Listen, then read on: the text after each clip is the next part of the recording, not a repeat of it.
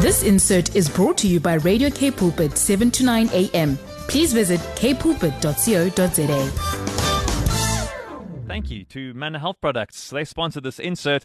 Manor Health Products, the only 100% natural organic supplement for blood sugar control. On the line is health coach and wellness practitioner at Integrated Health Solution. It's Wendy Christien. Hello, Wendy. Morning, Brad. All right, that side?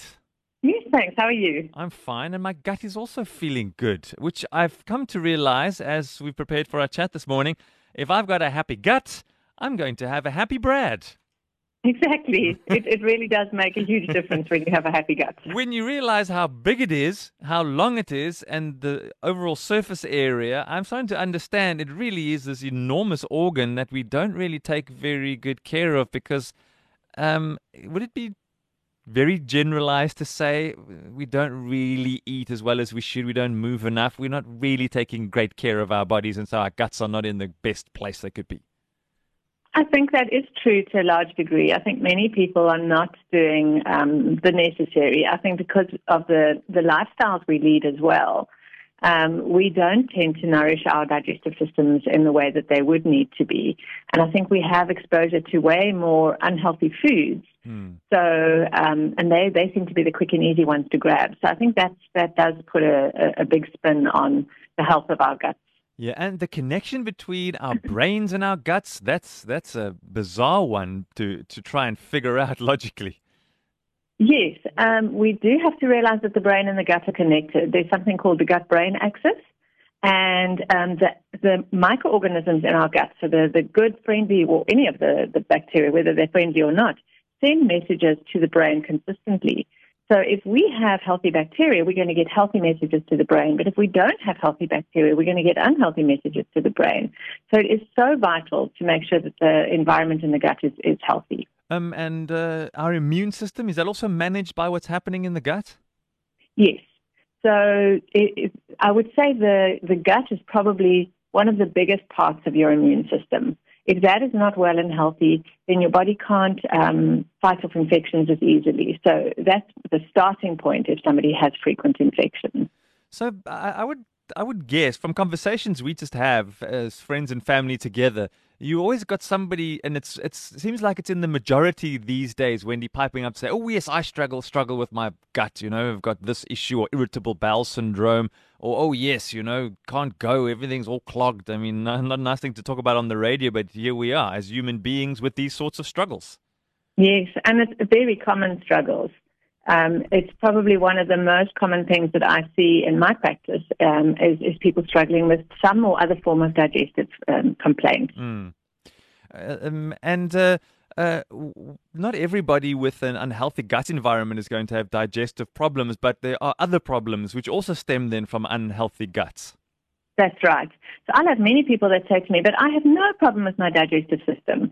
But that's not an indication that there's nothing wrong in the gut. Ah. So people have struggles such as allergies, sinuses, um, or nasal congestion, joint pain, fatigue, brain fog, concentration wow. issues, depression, all sorts of other things like that can come from an unhealthy gut environment. I mean, that's just, it actually seems bizarre. I mean, it's almost like the two furthest ends of our bodies, you know, and here there's this connection. And many people would not think that if I can deal with my gut health, I will deal with my brain fog or my joint pain. This is fascinating.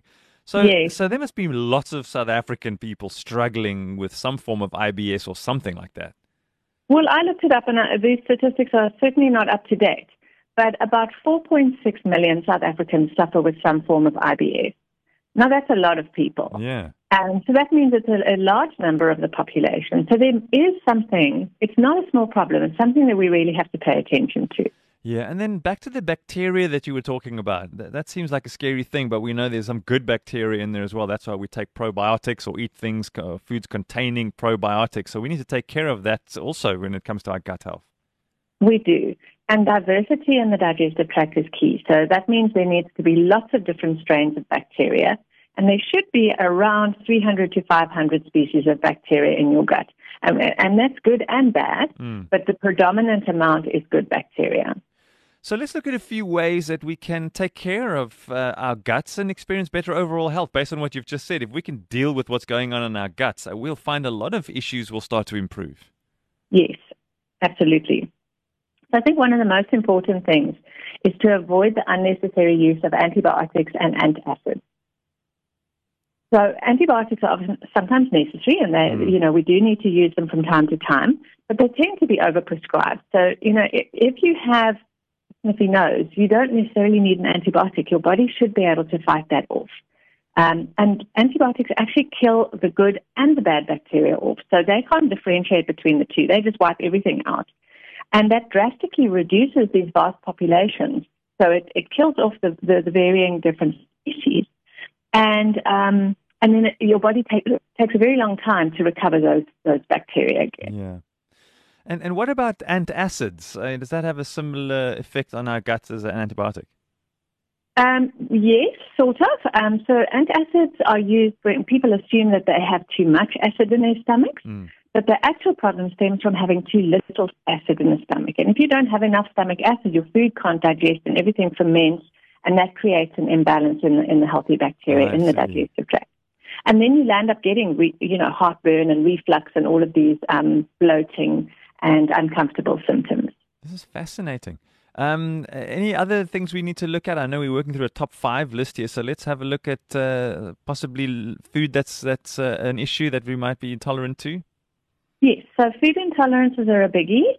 Um, I think it's very important to know what you're intolerant to, and maybe even by process of elim- elimination, you don't necessarily have to go for a very expensive test but eliminate the foods that could potentially be causing problems. And the two biggest ones are your gluten, grains, and your dairy products. Mm. And those, I would say, most people have either one or the other or both of right. those that they are in, that they are sensitive to.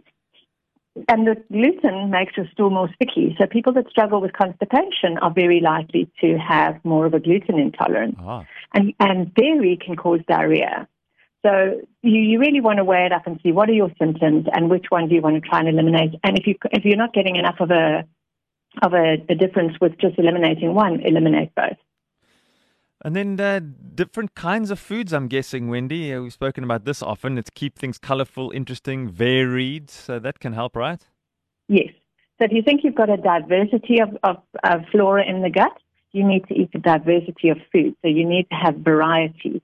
You need to have different colors. You need to have different textures. You need to have different forms of fiber um, and protein and all of those kind of things. So we can feed those healthy bacteria because we cannot actually break down the fiber in our guts by ourselves. Our bacteria.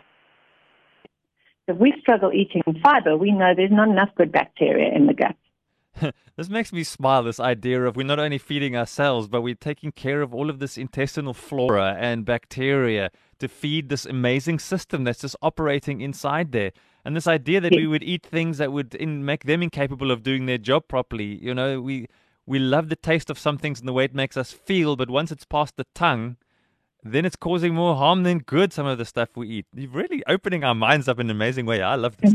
um, uh, and, and, sugar, I guess, is going to be somewhere on this list. Absolutely. You know, we can't have a talk like this without mentioning the, the, the bad um, effects of sugar. So sugars and unhealthy carbohydrates are not great for the good bacteria. Um, it, when we're eating brown and white foods um, and starchy and sugary foods, all we're doing is feeding the unfriendly bacteria. So your yeasts and all of those things become overgrown in the gut. Mm. And then they crowd out the good bacteria. So we definitely want to be avoiding those. And we also want to be avoiding unhealthy fats because the unhealthy fats, obviously, they, they can line the digestive tract. They make it more difficult. People, again, can struggle with diarrhea um, if they're having too many fats in their diet, mm. especially unhealthy ones. And, um, and, it, and it's obviously not good for, for the ecosystem in the gut. So we've been talking about probiotics. So uh, what about prebiotics? The prebiotics and probiotics are very important. The prebiotics, again, are those fibers, so the foods that we eat provide the prebiotics, which is the, the food basically for the bugs that we are wanting to feed. And um, foods that are rich in prebiotics include garlic and onions, so your allium vegetables. Okay. And then berries and legumes and oats and nuts and seeds and all your vegetables. I uh, I wonder how much effort we go to outside of yogurt to try and uh, get probiotic foods in our in our systems. And most people say kombucha. No, that's for those people there in Sea Point. the weird people. the weird people at Sea Point. They can have all of these uh, kefirs and kombuchas and. Uh, uh, I quite like sauerkraut, but you can't. You, even the sauerkraut you buy, you read the ingredients. It's loaded. You know, they try and make it flavorful, so that's loaded with things that aren't good for you and all these preservatives. So I guess it's the kind of thing you need to try and make yourself. And again, it, yeah. these are these. This it's hard. It's not an easy thing to do. No, it's not an easy thing to do, and and also the thing is, not all yogurt is equal. So you know, mm-hmm. you might be buying your strawberry flavored yogurt that really is just like a pudding and has got no live enzymes in it. So you really have to look at the quality of your yogurt that you're buying.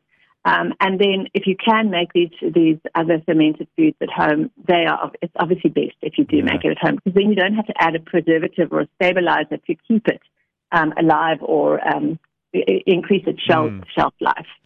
Fascinating. Five ways to ensure better gut health with Wendy Christien, health coach and wellness practitioner at Integrated Health Solution.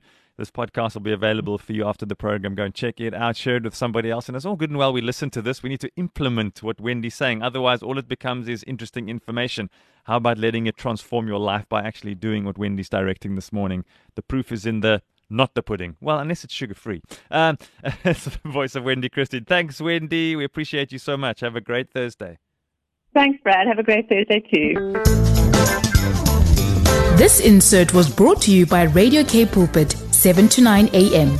Please visit kpulpit.co.za.